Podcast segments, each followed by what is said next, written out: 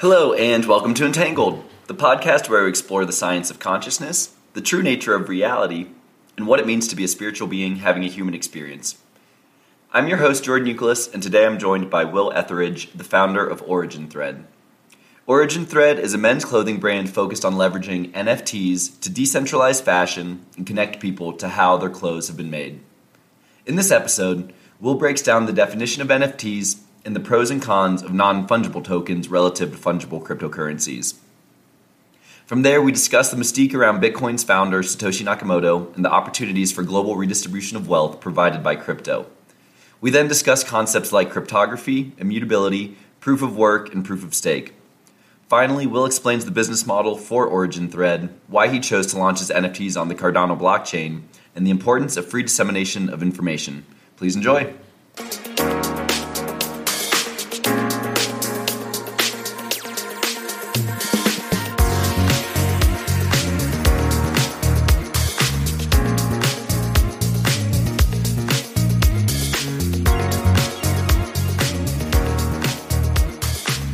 Will, how are you doing today? Yeah, Jordan, I'm doing really well, thanks. And where are you talking to us from, Will? So I'm tuning in from England's mild, mild west, a city called Bristol. It's just southwest of the UK. And so, with that, it would be helpful if you could give us a little bit of just background on your life's history, what's taken you from the UK to India and then back to Bristol, and then we can get into the conversation from there. Yeah, sure. So I'm originally from a town called Basingstoke, which is about an hour and a half south of London, and studied at university. I studied music. Basically, music I thought would be a good way for me not to have to get a proper job.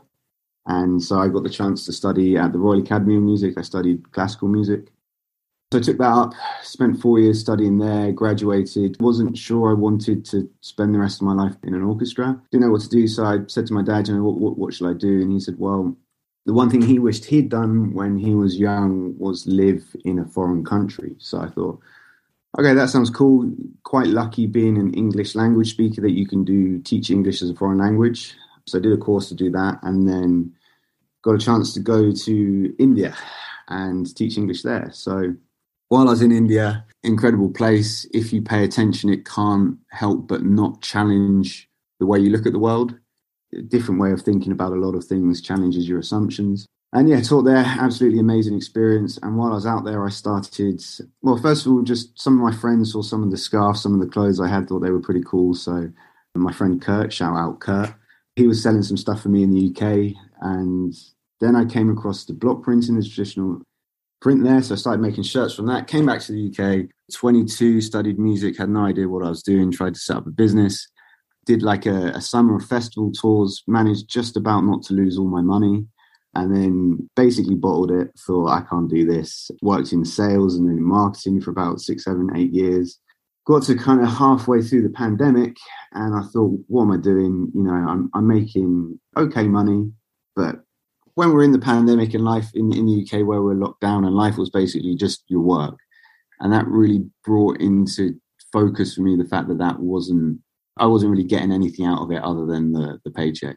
So yeah, so just you know, took some time to work out what it is that I wanted to do, and I realized that I had this dream of this thing I wanted to do with the shirts, and I realized that when I was doing that, everything worked in my favor, and people would want to come out and support me, and opportunities like this would just arise, and that that showed me that I, I was on the right track so yeah, went back into that at the same time, was diving more into the crypto space and particularly NFTs, trying to understand that.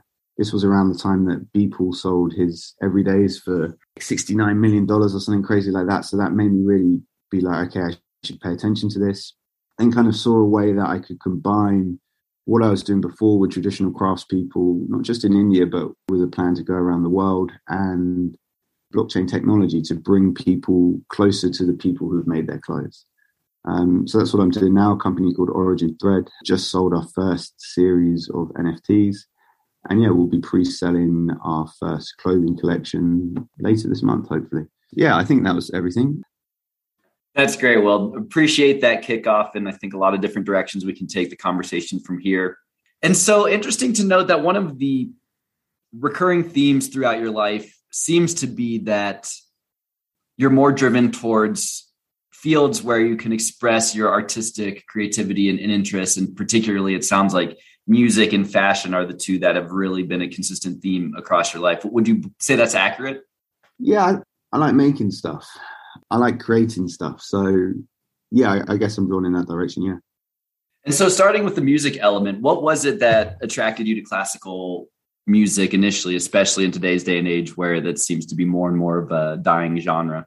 Yeah, it was just how it happened. So, the junior school I went to, junior school in the UK is like from six to 11, something like that. And the one I was at, everyone who was there got a chance to learn an instrument for free. And the school had a really good music system and they would kind of provide you with a beginner instrument and, and you could learn one. And so some people learned the violin and I was like, nah, I don't really think that's cool. Some people on the recorder and I wanted to learn the trumpet. I thought the trumpet was cool. I thought that was a cool instrument. You know, you see it in a bunch of stuff. And the instrument I got given was called the tenor horn and the tenor horn is only played in UK brass band music. But I did that. I enjoyed it. I would do music at the weekend. I would do like the county youth band. Then I started playing the French horn, started playing the orchestra. It was just something I did as a kid and was good at and and enjoyed. You know, you have these amazing experiences when you play in music ensembles where it's something which is bigger than like day to day life, and you can get a glimpse of like this emotional connection you can have with musicians you play with. And that seemed more than, I don't know, just like writing or something else. It seemed more important. So that's kind of what drew me to the music. And then as you later in life were more focused on festivals and events, was that a similar genre of music? No, that that was basically me working out where I could sell shirts. And dude, I chose all the wrong ones. I was late to the game. I wasn't prepared. I didn't really know anything at the time about proper market research. So, dude, I did like the asparagus festival where they were selling asparagus. I had a stall there. They're the asparagus man. I, I didn't make any money on that one, as you as you can imagine. So, yeah, no, that was all kinds. I mean, in, in the UK, there's like a huge summer festival culture. There's absolutely tons. Glastonbury from, and yeah, dude, from Glastonbury down, as Glastonbury's like hundreds of thousands of people through down to like hundreds of people. So that was a bad mistake. If I did it again, if I did festivals again, I would do it more as like a marketing slash enjoy yourself experience than a, a making money one. The the ground rate you pay for a pitch just to be there, just to have a stall in these places is, is so crazy that unless you're doing volume. But yeah, music festivals are cool. And do you still make music? Yeah, dude, I still play around with it quite a bit, more as a more as a hobby. So the first NFT release I did one of the videos that I made whilst I was out in India. I made some music for that and then sold that as an NFT. I've got a few instruments, a few drums knocking around. Mainly now, I do it as a way to relax. I find particularly drumming is like the easiest way to get out of your own mind. If you know how to play like a, a djembe or something like that, within a few minutes of playing, you're, you're completely focused on what you're doing and you're in like a, like a no mind kind of state. So play music for enjoyment, but not for not for making the pennies. That's one of the interesting, I'd say, common themes that I've come across, starting just to look at more ancient practices and shamanic practices, just the ability of percussion instruments and, and others to really get humans into a, a, flow state or a trance state. And to your point, get out of that daily. Have you read Drumming on the Edge of Magic? I have not, but it sounds incredible. Do check that out. So that's by the guy who was the percussion player for the Grateful Dead. So it's, yeah, it's a very hit book that one. Awesome. We'll definitely check that out. And so then, as your career focus shifted from music into areas of fashion and, and, block printing, and you know, I know our mutual friend Jeremy, uh, I, am sure was involved in the block printing process, which is how we got connected. But just would be curious to hear how your artistic expression evolved from music into fashion as well.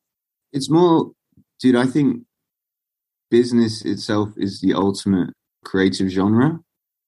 If that doesn't sound too wanky, I saw that first of all, sort of attracted to yeah, the printing process, beautiful clothes, I think is important, but then also seeing that every aspect of a business, particularly when you're starting, is creative and business, particularly fashion, can either be done in a beautiful way or in an ugly way And a lot of business is done in an ugly way where it's like just grinding the numbers out due to scale and being able to squeeze suppliers tightly. And I think that, you know, that that's not very artful. And that's not very, you're not solving the problems creatively there. And seeing business that could be done in that way. So I guess what attracted me to more being an entrepreneur than fashion, I think if I was just into fashion, I would have done fashion design that direction. But actually, seeing how more broadly business is creative drew me into it. For example, in, in a recent NFT sale,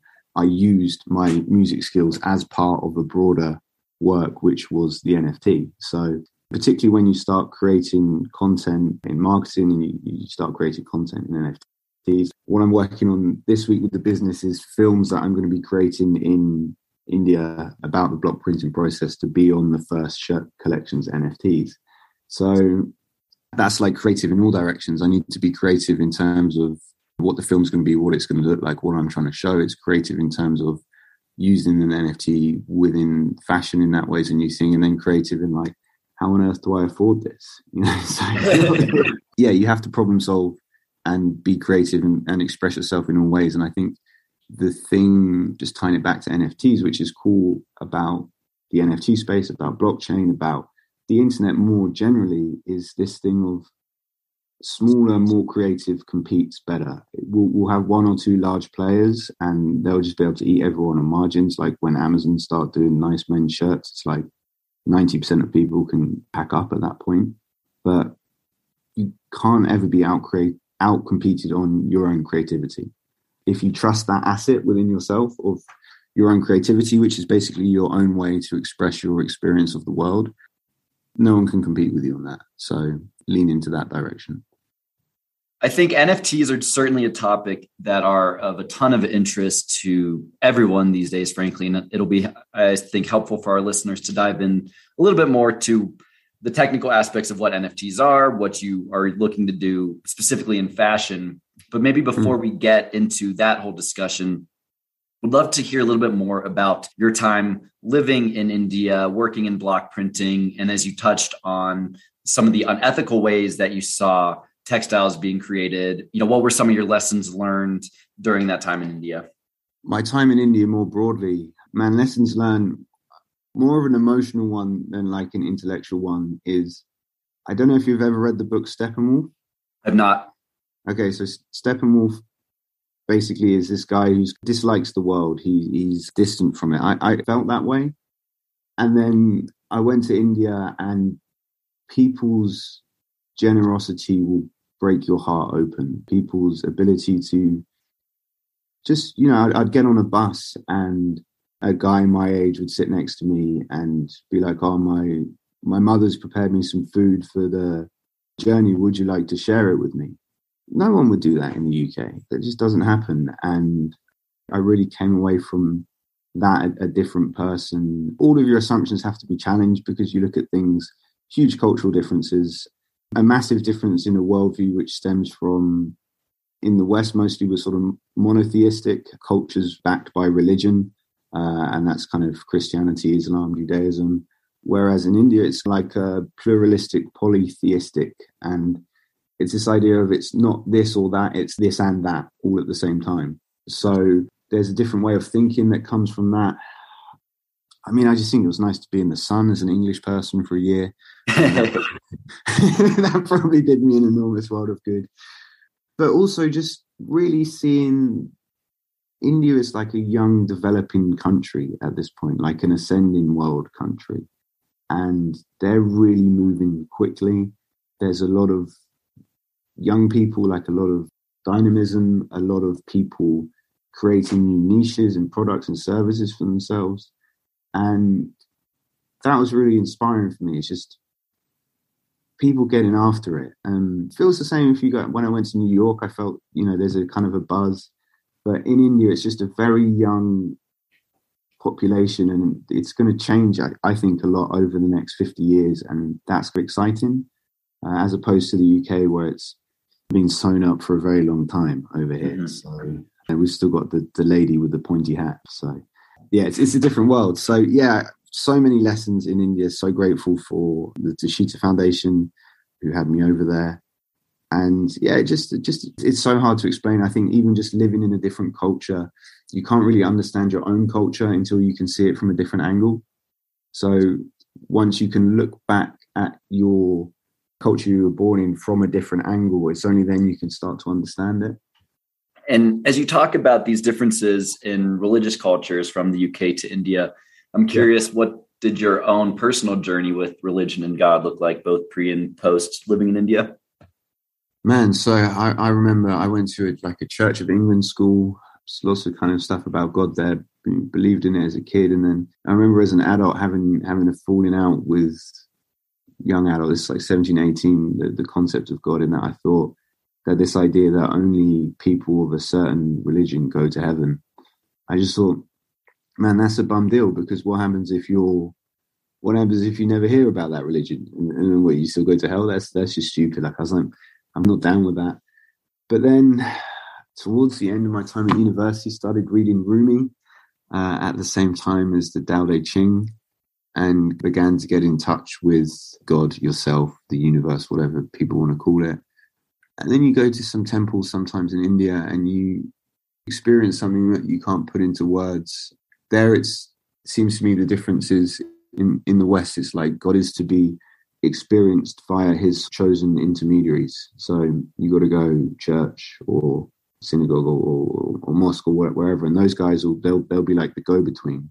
Whereas in India, it's, I'm not a scholar, so I, I may have misunderstood this, but it seems to me that the fundamental understanding is that you are God, and so is everyone else.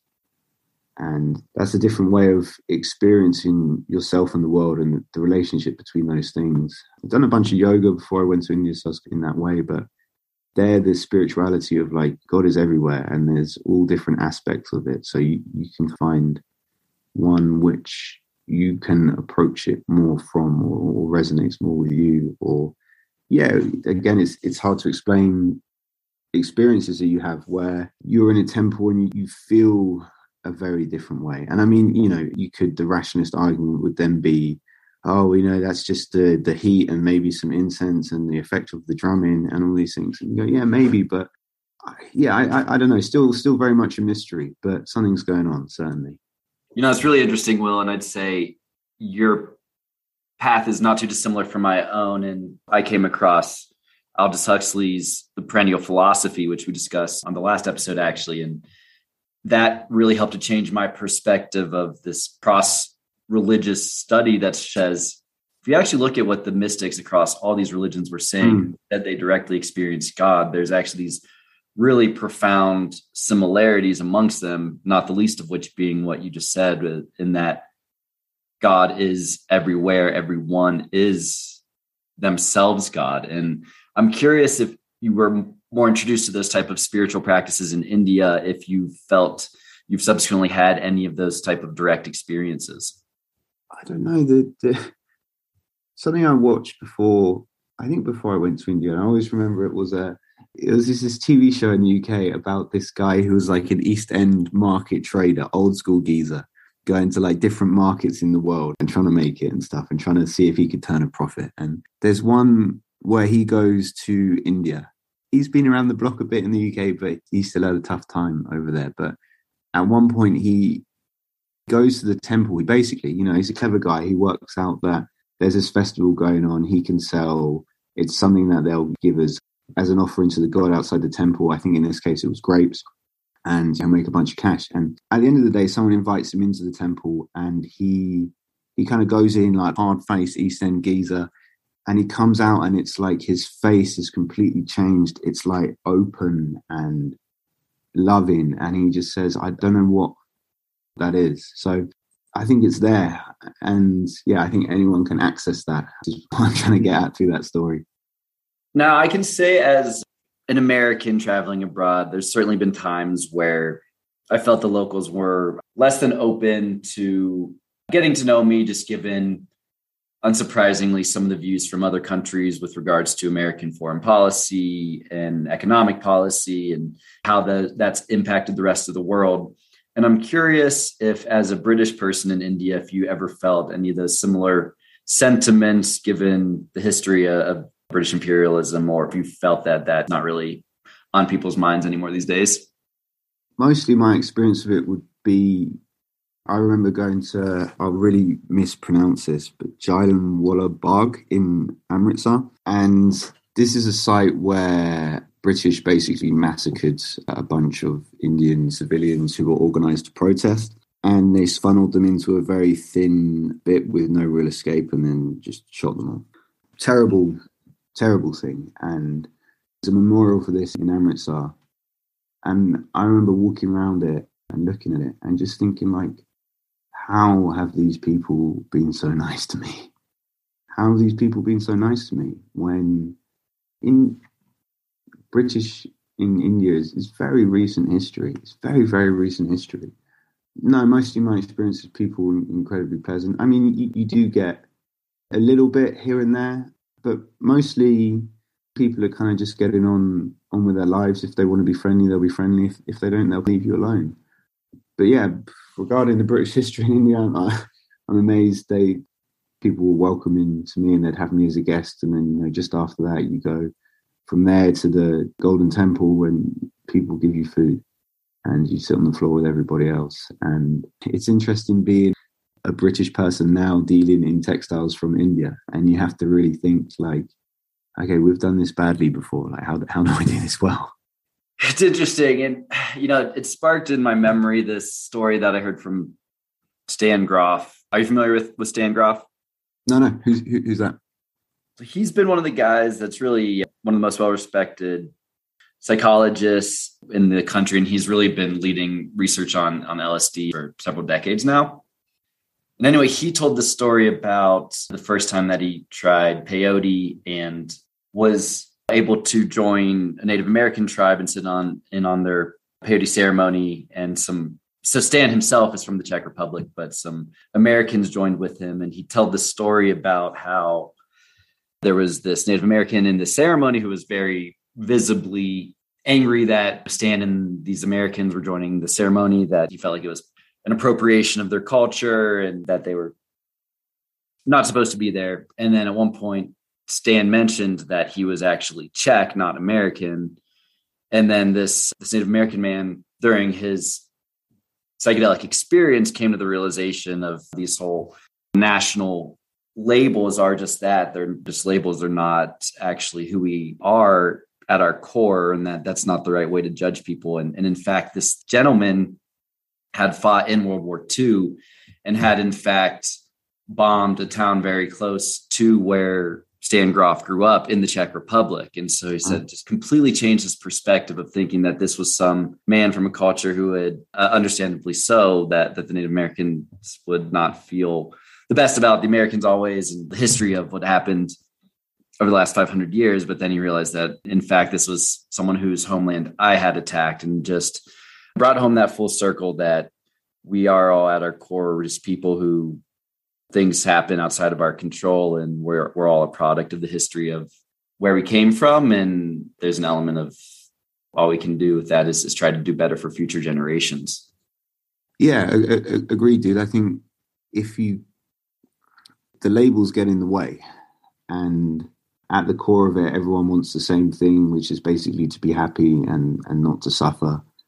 Everything else on top of that is it's just paintwork at the end of the day, and that's culture, history, story, all of these things. And that's not to say that injustices haven't been done and people have been given different starting points on life based on those historical events. But at the same time, people in India they realize that like it wasn't you know it wasn't this guy. Yeah. They're not blaming it on me. They they're able to separate like, yeah, man, those guys really really were bastards and fucked us over pretty bad.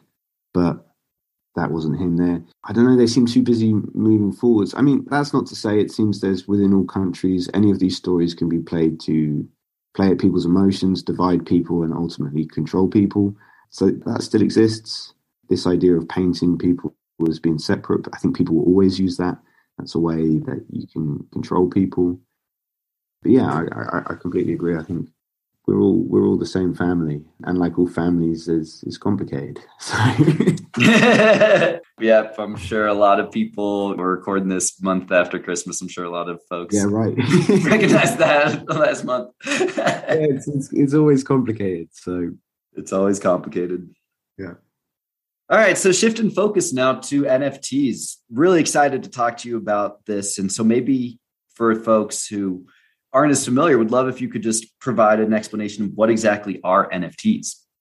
Cool. So NFTs are non-fungible tokens. Now that bit normally people's eyes glaze over straight away because fungible and tokens are two new things. So start with the tokens bits, basically things which exist on the blockchain. So like Bitcoin, if you understand that.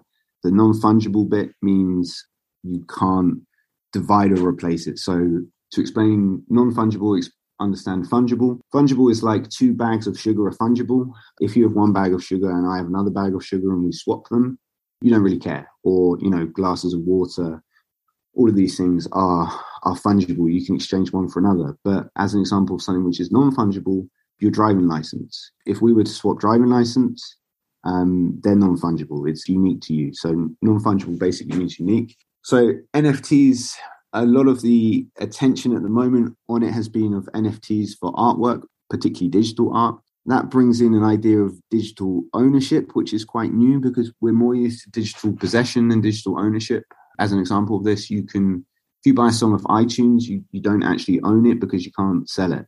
So you've just bought access to it. You've got digital possession, not digital ownership if you have an NFT, you actually have provable ownership of that asset, which means you can then sell it to someone else. So there's this whole new concept of digital ownership comes in there, which I think people can take a while for people to get their heads around. NFTs basically can be used to represent or do anything from you think when you buy a house, when you buy a property, you're effectively you're just writing your name on a ledger somewhere which says Will owns this bit of land. That could exist as an NFT. The title deeds to your car, your anything, anything can be an NFT. So we're we're right at the beginning of its use as a technology. Mostly people are using it as a way to create extremely speculative gambling tokens on it, it seems to me. but more broadly, this idea of digital ownership is going to become quite important over the next five years or so. Absolutely. And so, what would be a way to think about what would be like a project that would be more beneficial for an NFT versus being something that's you know would make more sense for a traditional cryptocurrency that is fungible. Right so like an example would be tickets. Tickets would be really good as nfts for a few reasons. So the global fake ticket market's enormous. If it was an nft it'd be very easy to prove what's a real ticket or what's not basically by checking the the policy id which has been used to create it. That means that you could then sell on a ticket to someone and they'd be completely confident it was real because they'll be able to check it, which enables a slightly better secondary market. What's cool then is for the gig venues is they would then be able to get an automatically paid commission on that ticket because it's written into the into the asset itself. That's one of the cool things about NFTs. You can program royalties into them so that anytime they're sold, the original creator can receive a royalty. That's basically the the enormously one of the enormously beneficial features. And then what would be cool with tickets then is they could be used to unlock future experiences because after the gig you'd still have the ticket in your digital wallet. That could be then used to access a video for example of the gig which only people with the mm. nft would be able to unlock. There's all kinds of things like there's a restaurant opening in new york i think where you get a membership to it and you unlock that with an nft which is cool because you could then get the membership but sell it on to someone else or transfer it to someone else for them to use so I think we'll see loads of stuff for the NFTs. But yeah, t- tickets is an obvious example and easy to get mm-hmm. remember. And then you would want fungibility for something like Bitcoin because there you're really using it more as as a store of value. You don't care about necessarily the intrinsic value of the token itself. Yeah, exactly. So, I mean, some if you go down like a privacy coin or like Monero coin or Zcash rabbit hole, they'd say maybe Bitcoin isn't strictly fungible because each Bitcoin contains the record of its previous transactions. Mm-hmm. So mm-hmm. if your Bitcoin can be traced back to like use in a you know a scam or something like that, that might become more problematic. So not strictly fungible. I don't really know enough to make a strong argument either way of that. But, but yeah, fungibility is money, tokens, stuff like that. Anything where it's not a, a unique asset, like a ticket is a seat, whereas the 10 dollars used to buy hot hot dog is is same same. You know, that's really interesting. You talk about that concept of Bitcoin and being on different places on the blockchain because I would imagine if, say, those bitcoins that are held by Satoshi Nakamoto, and there's a ton of them. I don't know if you know the exact amount, but if those, for example, were ever to transact, you would think that there's a good chance that those would be more attractive Bitcoin to own, right? Because there's this mystique about them. Oh yeah, dude, definitely. That that's like the the original. I mean, Bitcoin's like a religion, right? And particularly with the sort of the the anonymous disappearing founder white paper, yeah, cult like following it is like a religion. So it's like those are like the religious artifacts of like the, the Grail text. So yeah, they'd, yeah. they'd be worth they'd be worth more than one Bitcoin. So yeah, I, I think that's a good argument to say actually it's not fungible. Yeah, that's interesting. And for folks who maybe aren't as familiar with the mystique around Satoshi Nakamoto, could you walk through a little bit about who he is and what happened there? Man, so as much as I know, Satoshi Nakamoto is the anonymous creator of the Bitcoin white paper. So Satoshi first sent out the Bitcoin white paper, which explains what Bitcoin is, how it would work, to a mailing list. Some people think it's Hal Finney. He's appeared yeah. on the Bitcoin forum. Hal Finney was the first person, I believe, to reply to Satoshi. And then he got Bitcoin up and running and then disappeared. And incredible, incredible techers to, to be able to do that. And create a trillion dollar world changing, paradigm shifting concept and remain anonymous. And I think that the roots of Bitcoin being in this cypherpunk cryptography culture of this guy managing to stay anonymous and people not to have yeah. tracked him down. Yeah, I think that's an achievement in itself in the modern age. But yeah, anonymous character, it could have been a person, it could have been a group of people who can say for sure created Bitcoin white paper, launched it off the ground, and then disappeared, and it remains a mystery.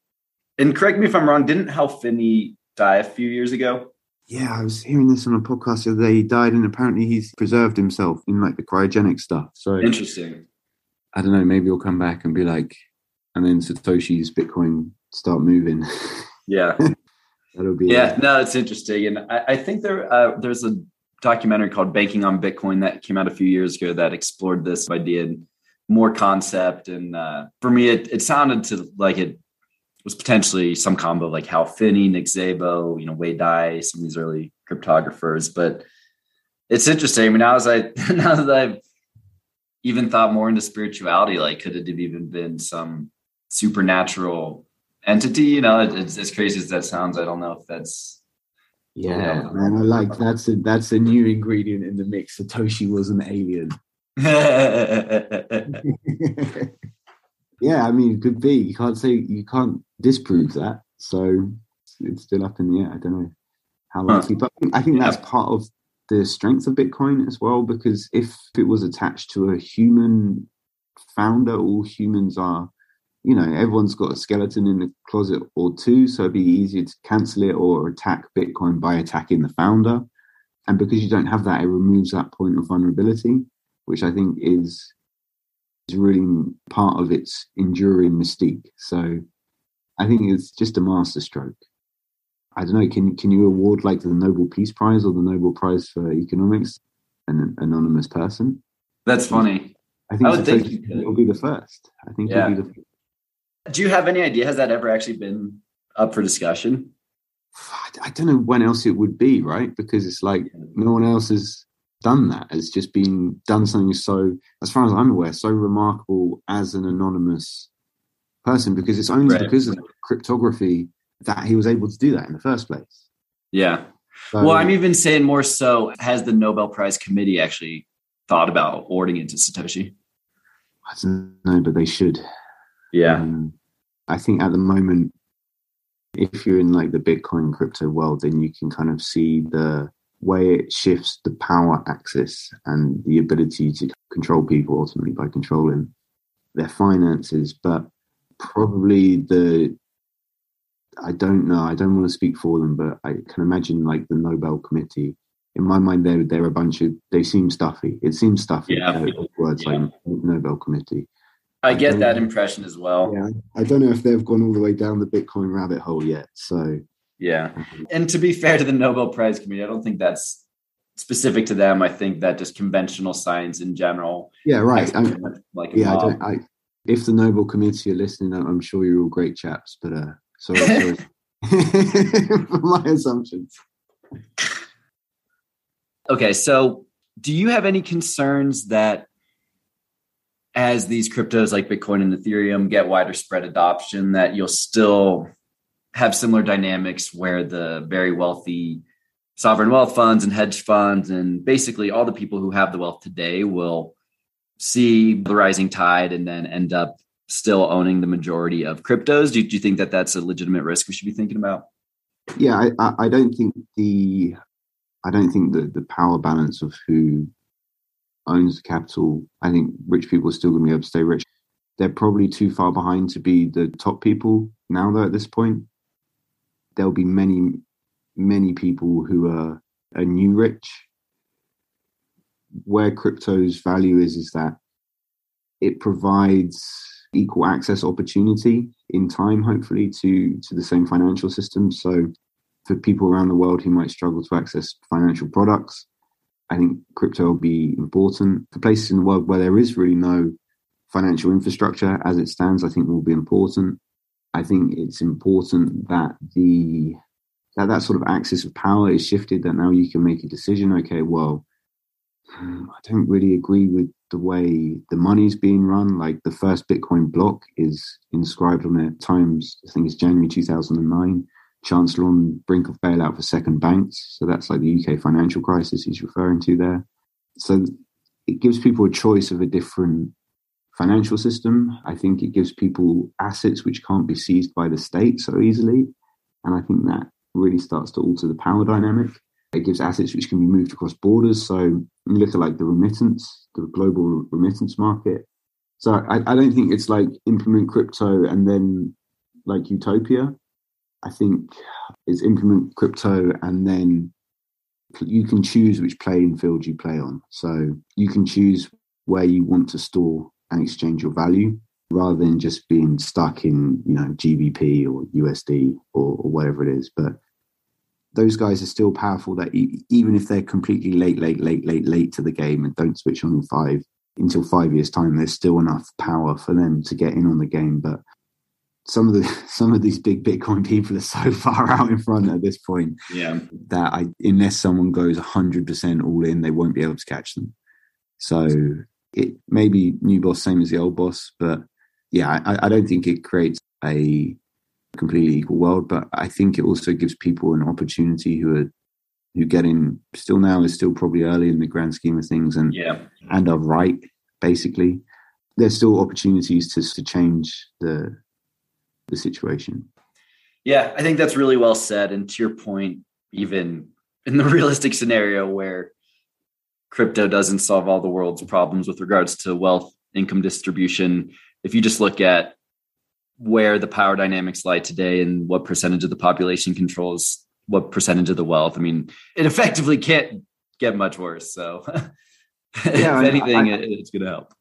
I think the thing which is more important is if we then have a game where holding large amounts of wealth isn't the main driver, and also people have more of a chance of getting more towards the quality of opportunity globally as well. And I think that's really going to shake things up when you start having someone who's 19 and you know part of the ascending developing world who can now access a a remote uh, software engineer job and be paid in cryptocurrency by the minute automatically, I think it, it massively changes the shape of how work's done and how people do work. And I think all those things are super exciting about it. I think it hopefully it will improve the way nations and governments use their their finances because people now have a choice. I think which is enormous, and you know that you don't need to be like hundred percent crypto or like hundred percent sort of legacy system, you can split between the two. And I think people will choose to do that by what suits them better. So I think it gives more power and freedom and autonomy to the individual, which is a step in the right direction.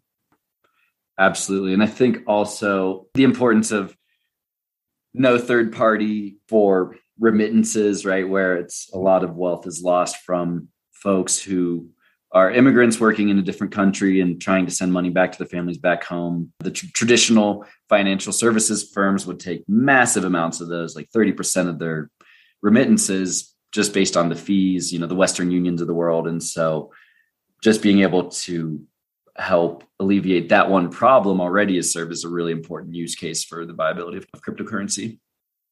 Yeah, exactly. And a lot of the times those things aren't even due to malice particularly, it's just due to operational cost. And you have crypto and all, all you need is a wallet on a mobile phone. You know, it's, it's it's an obvious choice, isn't it? So I think things like that are enormously beneficial, but we're also still so early into the blockchain technology. It's like it's like the internet's just been fired up for, for yeah. a little bit. No one could have predicted Amazon, Facebook, Google, and all the pros and cons that came from from all of those things. And well, I'm glad you brought up this idea of Facebook, Google, Amazon, the pros and cons that they brought with them, because I think it's important that we remember that with any new type of technological development, there's always negative externalities that you don't expect. But that doesn't mean you should stop technological progress. It just means you got to continue to revise and, and, figure out how to solve those problems. And I think one perfect example of that is the uh, complaint that Bitcoin uses so much energy in, in mining the blockchain. And I think the counter argument is that look, there's obviously issues with proof of work, and that's why a lot of other exchanges are moving to proof of stake to help reduce those energy costs. But it's again one of those things that's always going to be an evolving solution. And just because there may be some negative issues associated with it doesn't mean you throw the baby out with the bathwater and you just got to keep reinventing and, and progressing and figuring out how to solve those problems down the road. Yeah, dude, completely. There's always trade offs. And you replace old trade offs with new trade offs.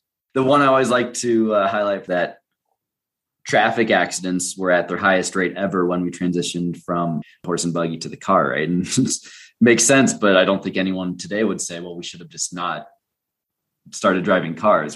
Yeah, I think the key is is just to make sure the thing that you're doing isn't going to like destroy all of humanity. Uh, totally. So yeah, running running the electricity bill high for a few years is probably okay.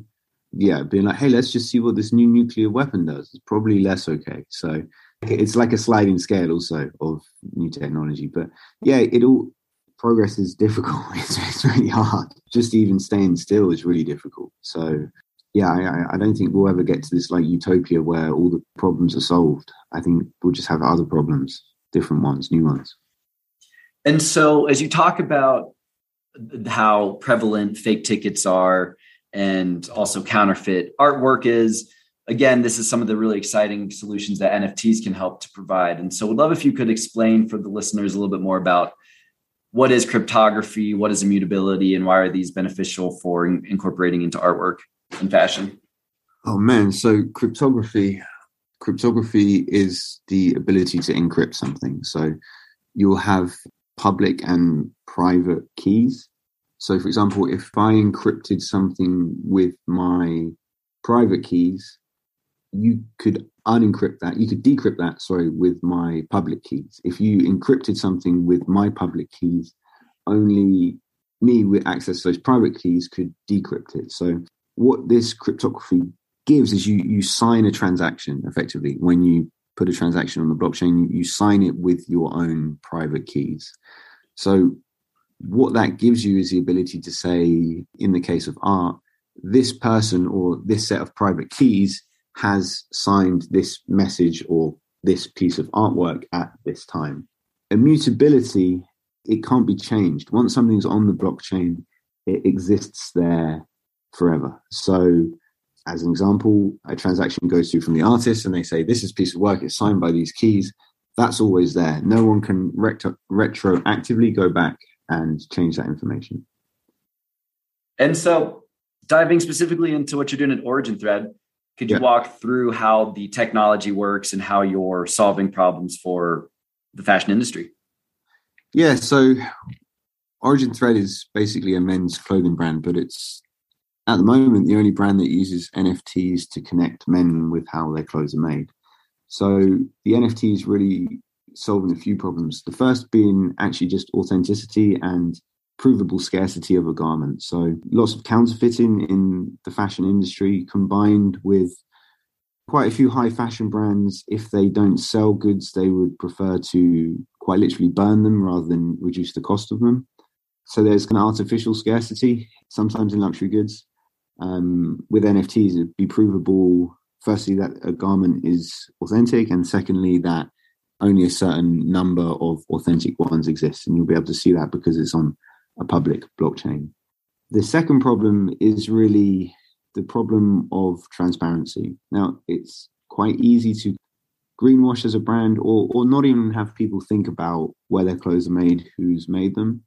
So we're going to be using the NFT to store our supply chain information. So in the beginning, this will be just a, a link to a an invoice from our suppliers. So we're saying exactly who our suppliers are.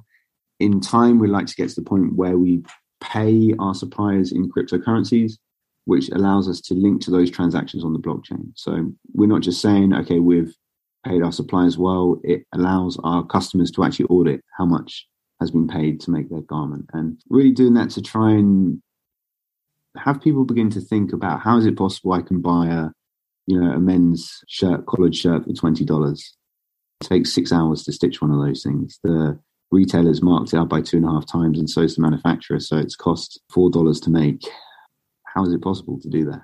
Having people think about that. And the third is using NFT as a way to store media. So I think it's important for people to be able to look and see, okay, the people have made my clothes, these are the people who have made it. But I think also there's something beautiful in actually being connected to how stuff is made. And particularly if you're using craft processes and particularly if you're trying to make stuff as well as possible, and then the NFT can be a media container as well. So the first launch of shirts we're doing, there's going to be a film, a couple of films we're making in India, one with the cotton supplier we're working with, one with the printing supplier. And then we're also going to make a third film in the UK with our cut and sew supplier. So the NFTs will be used to access those bits of media as well. So it's kind of like a rich media digital hang tag. I should say at this point, I, I don't know if this is going to work. I don't know if people are going to like this. We're still getting towards our sort of our first release but it's something to try. And I think how we go forwards, it might not be in this final form, but yeah, it, just for me, it's interesting to explore the intersection between those two interests and, and, and things that I'm interested in.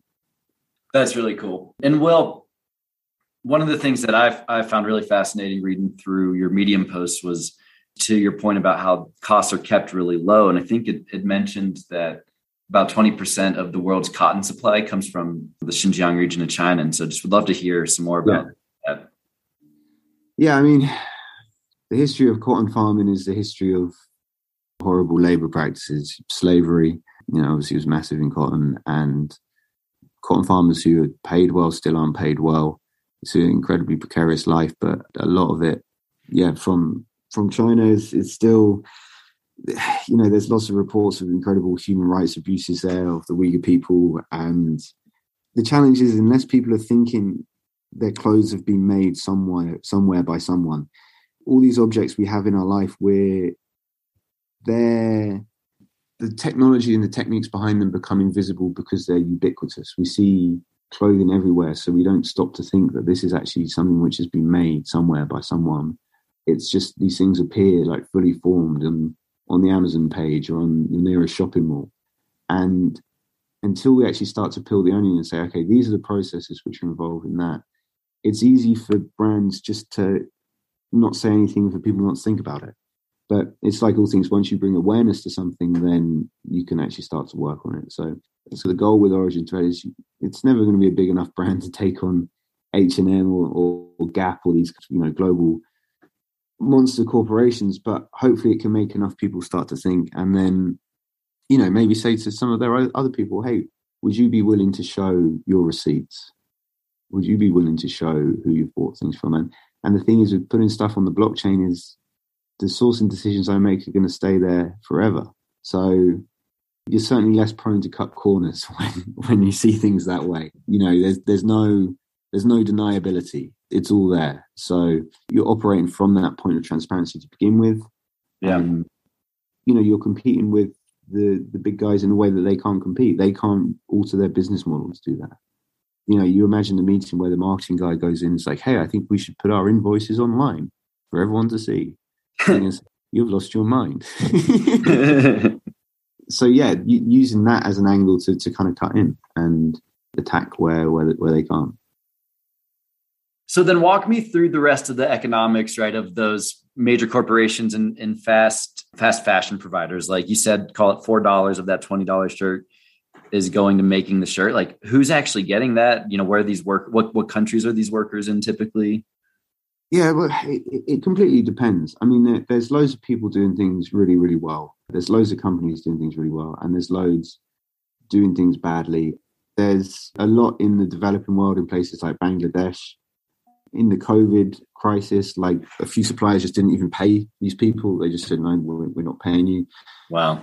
The challenge is, is, is when you're seeing these jobs as being unskilled. So if your mind says, oh, garment manufacturing is an unskilled profession, we should pay the people the lowest amount we possibly can, then you kind of get slightly shitty clothes and people who are replaceable. Whereas when you actually say, okay, I want to find skilled craftspeople to work with, skilled tailors and seamstresses to work with, then those people need to be paid well. And, you know, not everyone can afford to buy clothes which are made in that way, which is a challenge. But I think a lot of people can, particularly clothes which last well. So a company that I, I love, for example, I think it's good to talk about people who are doing it well. Nudie Jeans, it's a Swedish denim company, incredible sustainability, incredible transparency with what. What was doing. the name of that again? Nudie, N U D I E. Okay. And yeah, in, incredible jeans done incredibly well. And they last a very, very long time. So the sustainability is incredible as a result of that. They will repair your skin for life. So you pay quite a bit in the beginning for a pair of jeans, but if you think in terms of cost per wear rather than like initial cost, these things are, are much cheaper. So yeah, I think it's seeing clothes as not being things which are throwaway and disposable and actually things which should be loved and preserved and cherished and they're kind of making good clothes, using good people to make those clothes, the sustainability of it, all, the, all those things go hand in hand. I think that's a really great point. And you bring up this idea of well, maybe not aren't able to afford the textiles that are made that way, but it's also, I think, endemic of just our culture in the West of materiality and I have to have the latest fashion. I'll just throw this out in a couple months after I've worn it a few times. Like when you're just buying less clothes, but very high quality stuff that you then take care of, it becomes you know much different cost decision analysis. Yeah, I think you know my old man, my dad always used to say buy cheap, buy twice, and so as an example, I don't know if you read the Terry Pratchett books at all, the Sam Vimes' Theory of Economics. Uh. Uh-uh. So it's just a fictional character in this book, but he's talking about boots, like policemen's boots. And he's saying that, you know, you, you buy a cheap pair for $10 and they last you six months you need a new pair every six months, or you buy an expensive pair for hundred dollars and it lasts you ten years. It's like actually the having less money keeps you poorer in that respect. So, you know, I, I have a pair of English leather shoes which I bought ten years ago for like hundred and twenty quid, and they're still going absolutely great, as opposed to like a pair of fifty pound shoes which last you two years. So yeah. it's much more expensive in the end, but yeah, we want we want it now, and we want it cheap, and we want to flip the fashion every few months. So it's not sustainable. It's not good, and you know, yeah. you just you have less you have less good clothes. And it has a lot of parallels to me to the food industry, right? Where it's you hear the same argument that fast food and prepackaged food is just cheaper than whole foods and natural foods. But again, it's you know a lot of that stuff is literally chemically designed to make you hungrier. Whereas if you're eating whole foods, natural foods, healthy fats, like you're you're satiated on much fewer total calories because you're actually getting the nutrients you need. Yeah, I mean, it's definitely not cheaper when you factor in the doctor's bills. you know, it's like you either pay now or you pay later.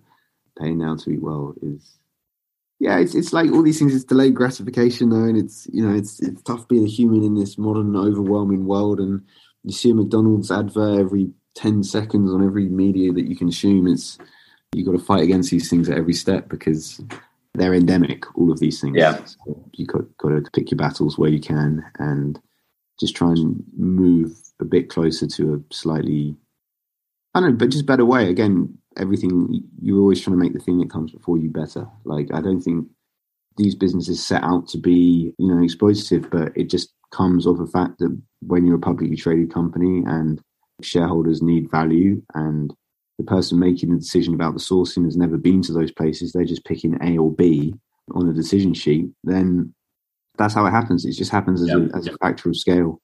And that's what's cool.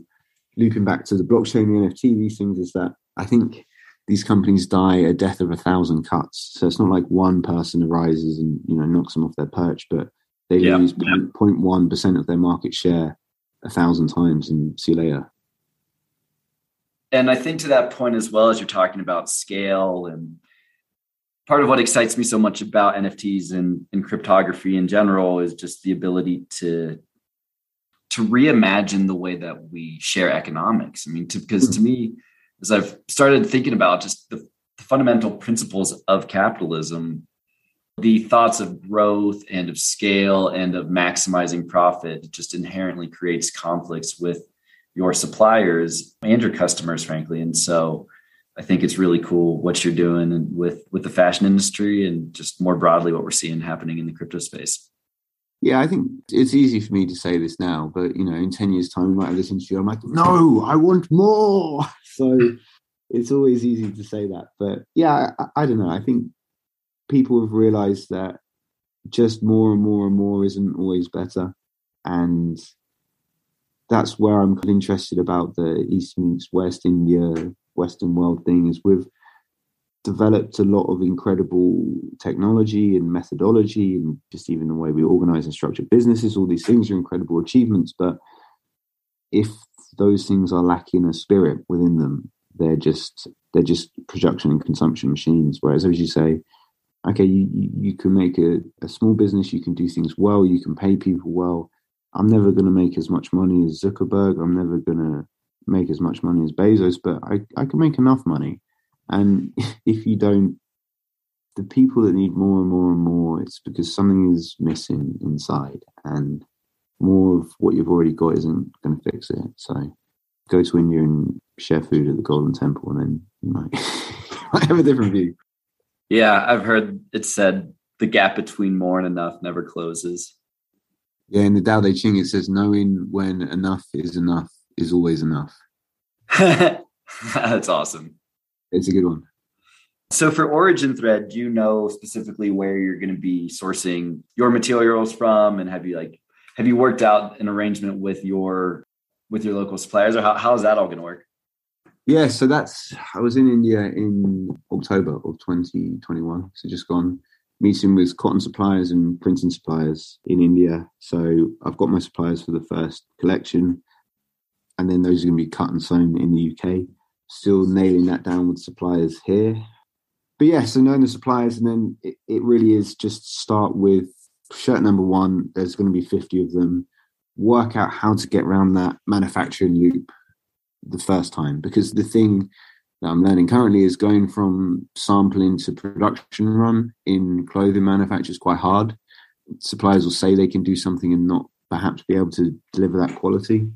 So at the moment been solving quite a few different problems. The problem of making the shirt, the problem of making the NFT and doing the media of that, and the problem of selling those things at the same time. So really this first one is getting around that first tip of that cycle. But moving forwards, looking to work with materials from all around the world. So, what's beautiful is there's people doing things beautifully everywhere on Earth, and there's fabric traditions at every part of the globe. I mean, it's one of the threads that connects us all. Is we all have clothing. We've all figured out ways of doing different clothing, and there's many ways of doing that which are incredibly beautiful and produce beautiful results. And sure, they can't compete with you know screen printing at industrial scale, but why bother with that? So with Origin Thread, looking to basically tell the story of anyone that's doing something beautifully with regards to fabric, whether that's cotton farming or stitching, sewing, whatever it is, looking to connect people with people who are doing it well.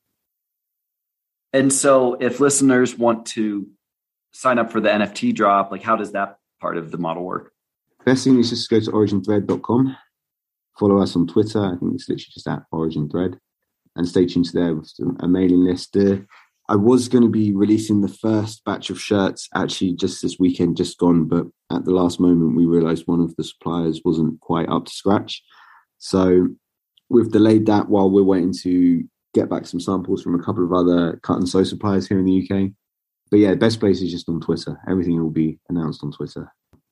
And then if customers want to buy a shirt, are they also buying an NFT or how does that work? Right. So what I'm doing for the first collection is I'm actually using NFTs to do a pre-sale. So it's like crowdfunding, but you'll get an NFT, which is your token to then unlock uh, the shirt. Uh, and then that will be used. You'll get the obviously the physical shirt, but then the digital accompaniment for that, which contains all of the content, all of the source information. So in the beginning, you'll, you'll effectively get two NFTs and a shirt, but then moving forwards, it'll be you get the shirt and and the NFT of the shirt. And so if folks want to participate in this crowdfunding, will they need to set up a wallet and have some money in Cardano? Yeah, exactly. So that's that's actually one of my tasks for this week is to write like an onboarding, how to use wallets, how to use NFTs. It's really quite simple, but yeah, you'll, you'll need some ADA and a Cardano wallet. Reasonably simple things to set up. But yeah, the, one of the things which has been interesting for me is working out what my I don't know if you know Seth Godin at all. His work, he's a marketing guy. He's pretty interesting. He's really great insight into the marketing world. And he, he talks about this idea of a minimum viable audience. So, what's the smallest possible audience that can work for your project V1? So, for me, that was basically people who ready who already own NFTs. So, other than this podcast interview, all of my sort of marketing efforts so far have been focused on the existing NFT community and just start to work out from there because those are the ones who I'll need to spend the least amount of time explaining NFTs to. You know, I figure NFT community is probably 70%, 80% male. Most of those guys wear shirts, I would guess. So it's, it's, it's like that. That's the first bit of the crossover rather than going towards the fashion market, who the NFT is kind of a new thing, particularly for this first version where people were buying it before they'll actually be able to see how the NFT works and looks. I think once I've got one of that out into the world and people go, ah, okay, I understand that. Or the thing I really hope is that that user experience of someone saying, hey, man, that, that's a nice shirt. And then they're like, hey, yeah, check this out. This is an NFT. This is all the information about how it's made. Hopefully that will start to bring people from outside the crypto NFT blockchain world into it. But my sort of broader bet is that NFTs, everyone will own an NFT in five years' time. So mm-hmm, mm-hmm. at that point, I'm we're really ready to go. How much are you expecting to sell the shirts for in this first go round? It's going to be quite expensive. It's going to be about 150 UK pounds, about $200. It needs to be about that expensive to pay everyone well. To give you a breakdown on my costings, that would at 50 the cost of media, just of the videos that will be on each shirt, is going to work out as about £45 per shirt. Now, the thing which is cool is obviously media scale. So when you do 500 shirts, that becomes £4.50, which is much more much more palatable. But yeah, 150 UK pounds. So probably at that point it'll be about 200 ADA. And I have to see if it works at that price. The certainly not uh, expensive for a shirt of that quality, but lots of people aren't yet conditioned to buying themselves expensive clothes. So hopefully I can onboard a, a new cohort of people who, who like to treat themselves nicely and buy themselves shiny things. Absolutely. And why did you decide to use Cardano instead of another alternative like ETH or Matic? Yeah, so Ethereum on the layer one of Ethereum, it, it, just simply wouldn't work. Sending people an NFT with a shirt, it's like you pay two hundred dollars for the shirt and then one hundred and twenty dollars to to get the NFT. I just don't. Yeah. I don't think the usability of that works particularly. And, and can you explain what that one hundred twenty dollars is? What what gas is for folks might who might not be familiar? So gas is basically you're, you're paying someone's electricity bill for them to mine the Ethereum blocks.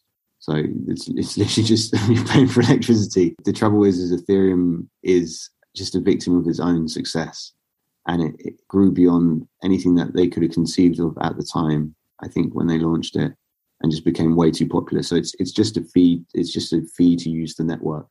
The layer two stuff, I haven't explored that hugely. Cardano just seems to me that it, it works. You can buy an NFT and the transaction fee will be like one, one, two dollars. So actually, when you're sending out NFTs on bulk, that makes a huge difference. And that one or two dollars is that again going to the miners who are running the blockchain? Yeah, so that's going to the, the validators. So the stake pools is proof of stake rather than proof of work. If you're able to, could you explain the difference of proof of stake and proof of work? I'll give it my best shot.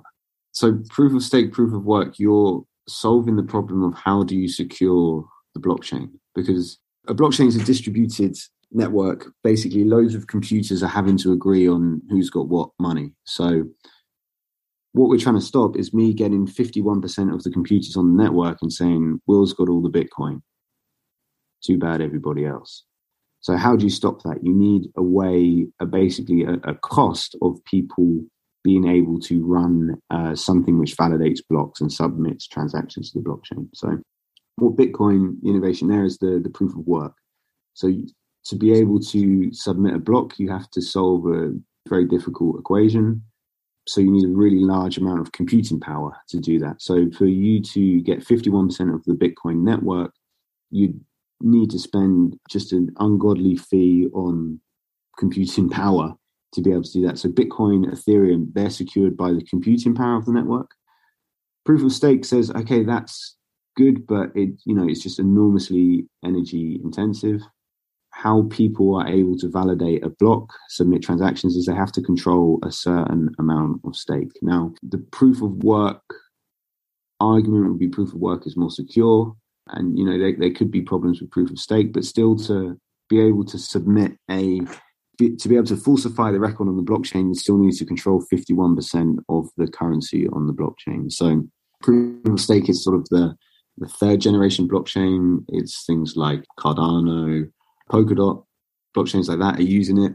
The argument would be it doesn't have the security history of something like proof of work, but then we start to move into game theory and all this stuff, which is beyond my understanding. So some of it I have yeah. to take with trust, but it, it seems that it's working so far. Seems like it's working so far. It's really exciting, and yeah. it'll be crazy yeah, to see I'm, where things go from here. But this is this is the thing as well. Is it's realizing that I'm you're still on a very non-consensus bet here if you're going largely in the direction of crypto. I could be completely wrong. Crypto could be a passing fad. All the people that said it sucks and it's rubbish, they could all potentially be right. It's nothing's for certain, which is why you see, you know, enormous volatility within the crypto market. Betting on NFTs, betting on crypto, it's still sort of an outsider bet at this point, which is why it's an interesting one because if you're right then it pays because you're mm-hmm. early and you're you're willing to back a non-consensus, non-main, well, pretty mainstream, but certainly the majority of people aren't using crypto yet by a long shot. And the broader crypto bet is that they will. The bet against it is that they won't. So it's how much sure. certainty do you have on, on either side of that coin flip?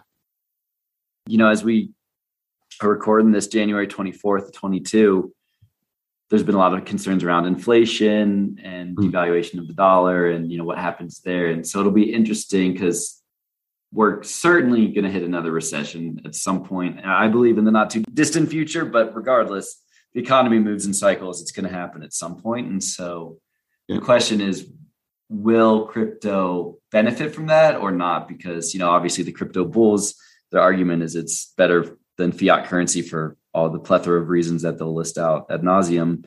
But at the end of the day, when a black swan event occurs and the global financial system, which is so integrated today, takes a big hit, just there's so much unpredictability that results. Yeah, I think as it stands today, number go down. Who knows? I think long term, I'm, I'm extremely bullish about blockchain technology. Within the next six months, I don't know. I, I couldn't tell you whether it goes up or goes down. It seems to me that if we have a big global recession, people are going to have less money available to to invest. So that will hit crypto prices along with everything else. It's what do you think will maintain more value throughout that and come out the other side better? I don't know. I just make shirts, dude. I'm, I'm not. yeah. Well, and I think to your point about, you know, who knows what happens long term, I think that's certainly true for which specific tokens will perform and which exchanges and which projects will take off. But I'm pretty confident at this point that some of these important concepts like blockchain, like immutability, like cryptography are going to stay. They're just too important. They're too game changing. And there's so many incredible applications that we haven't even begun to think about for all of them. Yeah, I think it, it seems that adoption is growing and growing, and use cases are growing and growing, and there's there's more ways to use and to interact with these protocols, and there's more people who are interested in of using them and interacting with them, and more people building on them, more people creating solutions on them. So that metric is the one which I think is important rather than the sort of the short term speculation on it, mm-hmm. because still most of people's engagement with cryptocurrencies is just a way of speculating of saying, okay, I'm going to put money here or, or there. They're they're not yeah. actually mm-hmm. using the networks, you know, like on Ethereum to carry out financial transactions or buy NFTs. But the more people use the networks for those things, that's ultimately what drives value of the networks in the long term. And it seems to me that more and more and more people are building on that. And the thing is, is they'll be mm-hmm. there whether it's going up or it's going down. And that's long term, which uses it. So it's like, you know, it'd be great for me if I can onboard users to the blockchain because now they have a reason to use it to get these NFTs to buy these shirts rather than just to to invest or or gamble, depending on your mm-hmm. approach. Right but yeah, I think that the more applications and use cases are created, I think that's what drives value of these networks long term. I mean, other, other than you know, Bitcoin has has a single use case which is preserving value, and I think it's it's shown its ability to do that quite well at this point. As long as you don't need your money tomorrow, if you're thinking in longer time frames, barring a black swan, I think Bitcoin is inevitable at this point.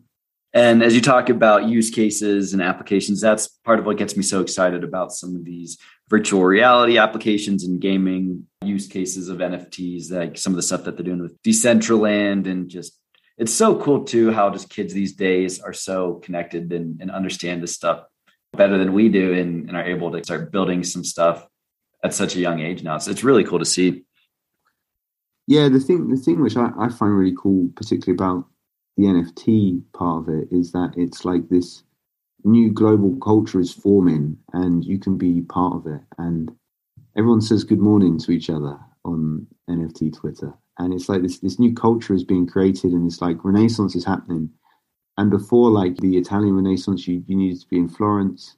If you look at like any of these big creative leap forwards in art and culture throughout history, they, they were place dependent Whereas it seems that the NFT thing is like a global culture which is forming. And mm-hmm. I, don't, I don't know, that seems like the first time that's happening. And I think, you know, there's been an acceleration with COVID and people working remotely, people forming mm-hmm. communities mm-hmm. remotely. And then you're, you're, you're doing business transactions with these people. You're selling JPEGs with each other. You're, you're creating and selling things which each other find valuable. And often not knowing a person's real identity, just knowing their their Twitter handle or, or the JPEG that they use as their profile picture. So this this new global artistic, cultural, commercial culture is being bootstrapped from the ground up. And I don't know if that doesn't excite you about like the potential that could come from these networks. And I, I don't know what else will. You know, it's so interesting to hear that your perspective on it too, Will, because I've been thinking a lot lately that just the 20s feel like the 60s, right? And and in that I mean like like you're talking about, it just feels like this cultural renaissance is happening. And I think it's this confluence of democratizing finance, of having immediate access to whatever content people anywhere in the world want to produce and letting that letting the stuff that's so good you can't ignore is able to now filter to the mm. top and then from my world you see that cannabis and then now psychedelics is legalizing and, and people are really having the opportunity to explore conscious thought in ways that they haven't in the past. It's just it's a really exciting time to be alive. Yeah, I mean, if you were to go to the the maxi route, you'd say that that Bitcoin gives people freedom, and that freedom is the same. That freedom to be in charge of your own finances, to be sovereign as an individual, and that does tie to that counterculture of people wanting to be free, people wanting to be individuals, which happened in the '60s, but yeah, I think we, you know, we, we go around in like a loop in history. It doesn't repeat, but it rhymes. And you kind of go through these different phases. And I think, you know, we've had quite a constrictive, restrictive few years, I think, around the world for a lot of people. And I think a lot of people are, some people are chaf- chafing against that and are wanting to be more free than perhaps they've been. and yeah, you know, the psychedelic renaissance is happening. People becoming more interested in expanded consciousness. I don't know if that ties over massively that crowd with like the Bitcoin crowd. I'd say like Jim probably ties over more, but yeah, I think I think all these things we revisit all these ideas, and anytime you need to have accelerated cultural change, so you look at like the invention of the printing press that led to the breakup of the Catholic Church, like the enormous power structure of the day mm. was dismantled just because people could distribute information in a new way. And you look at you know how the internet and social media has affected our culture, and the blockchain is just the, the latest iteration of that. And as we go higher up the scale, the spin, the tick becomes faster. So if you look at the time from like the agricultural revolution to the industrial revolution, that's quite a lot. But then each technology we spin to the next level of technology quicker. So the blockchain is like the new epoch that we're just turning into. And so, yeah, it, it will change just as every other technological revolution has changed the face of society. So the blockchain will do, do, do just the same. Well, well, that was such a fun conversation. I think that's a great place to wrap it up. So thank you again for coming on the show today. It's been a blast. No, dude, pleasure's mine. Cool, cool conversation. I hope I made at least some sense when I was explaining cryptography. I hope I did it at least some justice. So no, I think it's honestly the best explanations are typically from people who are non-technical because it's just like you can get so lost in the jargon that it's impossible to understand what's actually happening or why these concepts are so important. Yeah, well, I, I think that's it, it, seems to me it's happening in, in the blockchain space at the moment. Is it's moving from engineers sometimes are interested in things just because of their engineering brilliance and don't need anything more than that. Like a beautifully engineered thing is complete because it's beautifully engineered, but people are now looking at okay, how does this actually affect the world more broadly? And yeah, that's where I come in. I, I mean, the intelligence level of some of these concepts, I, I can get so far as understanding, okay, blockchain, okay, transactions ordered in a block, you need to decide who validates the block. But then once you start looking at these like level two scaling solutions and stuff like that, the people in this space are so wickedly smart. And that's yeah. what appealed to me about it is I think it's nice to be the dumbest guy in the room. And I can certainly feel that way sometimes. So. Well, awesome. Well, thanks again, and uh, we'll be in touch soon. No, my pleasure, dude. Great to chat to you. Take care. Bye bye.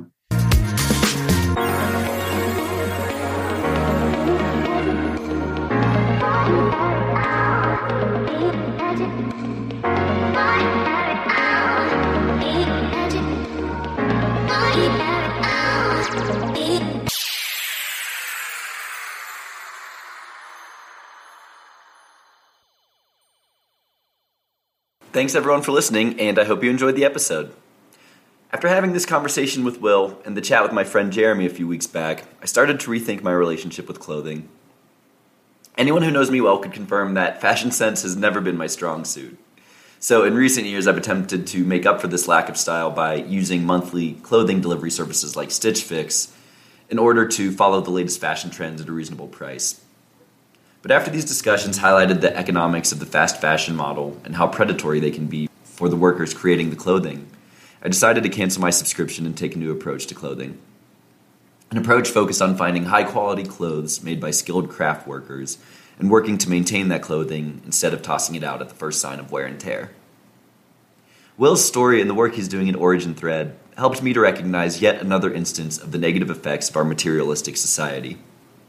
It gives me incredible inspiration to see the work Will and others are doing to leverage NFTs to rethink economic models and ensure wealth is redistributed to those most deserving and most in need of those economics. I look forward to seeing the creative projects other founders create leveraging NFTs and cryptocurrencies. And we'll have to check back in five years to see if Will's prediction that everyone owns an NFT in five years has come true.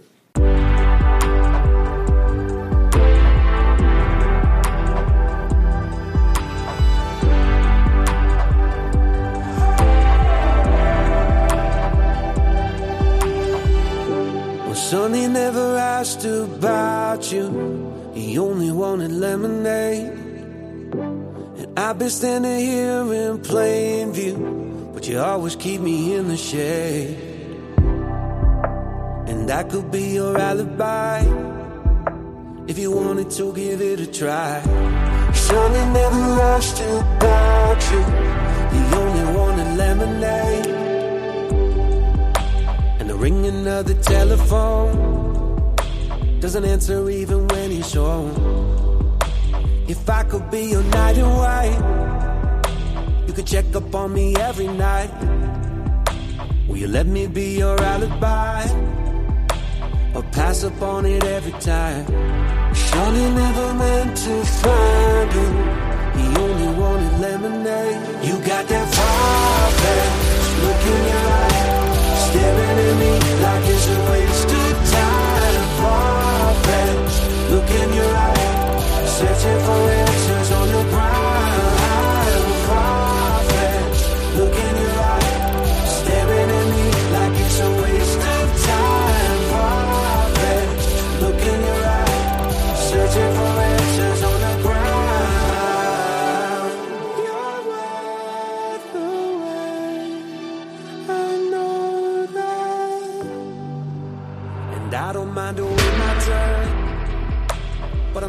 that you'll ever learn.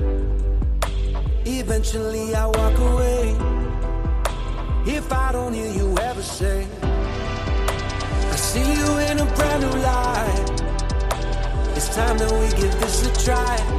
Sonny never asked about you. He only wanted lemonade. You got that fire, look in your eye, staring at me